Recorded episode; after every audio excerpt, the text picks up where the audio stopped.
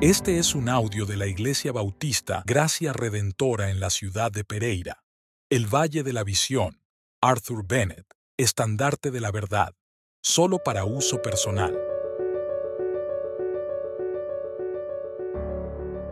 Meditación número 10. Una salvación presente.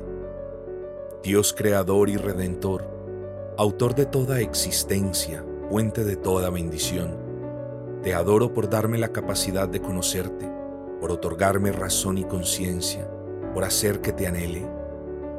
Te alabo por la revelación de ti en el Evangelio, por tu corazón como la morada de la piedad, por tus pensamientos de paz hacia mí, por tu bondad y tu paciencia, por la inmensidad de tu misericordia. Tú has impulsado a mi conciencia para que descubra cómo el culpable puede ser perdonado, el impío santificado el pobre enriquecido. Que me encuentres siempre entre quienes te conocen además de escucharte, quienes caminan contigo y se regocijan en ti, quienes creen en tu palabra y encuentran vida en ella. Haz que anhele siempre la salvación presente en los consuelos y el regocijo del Espíritu Santo, las virtudes espirituales y las bendiciones, la ayuda para valorar mis deberes así como mis privilegios que valore la sencillez y la sinceridad piadosa en el carácter.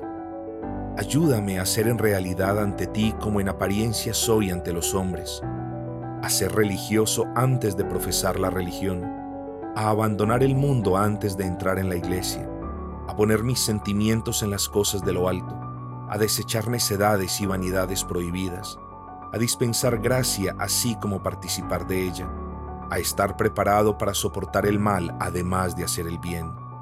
Oh gran Señor, hazme digno de este llamamiento, que el nombre de Jesús sea glorificado en mí y yo en él.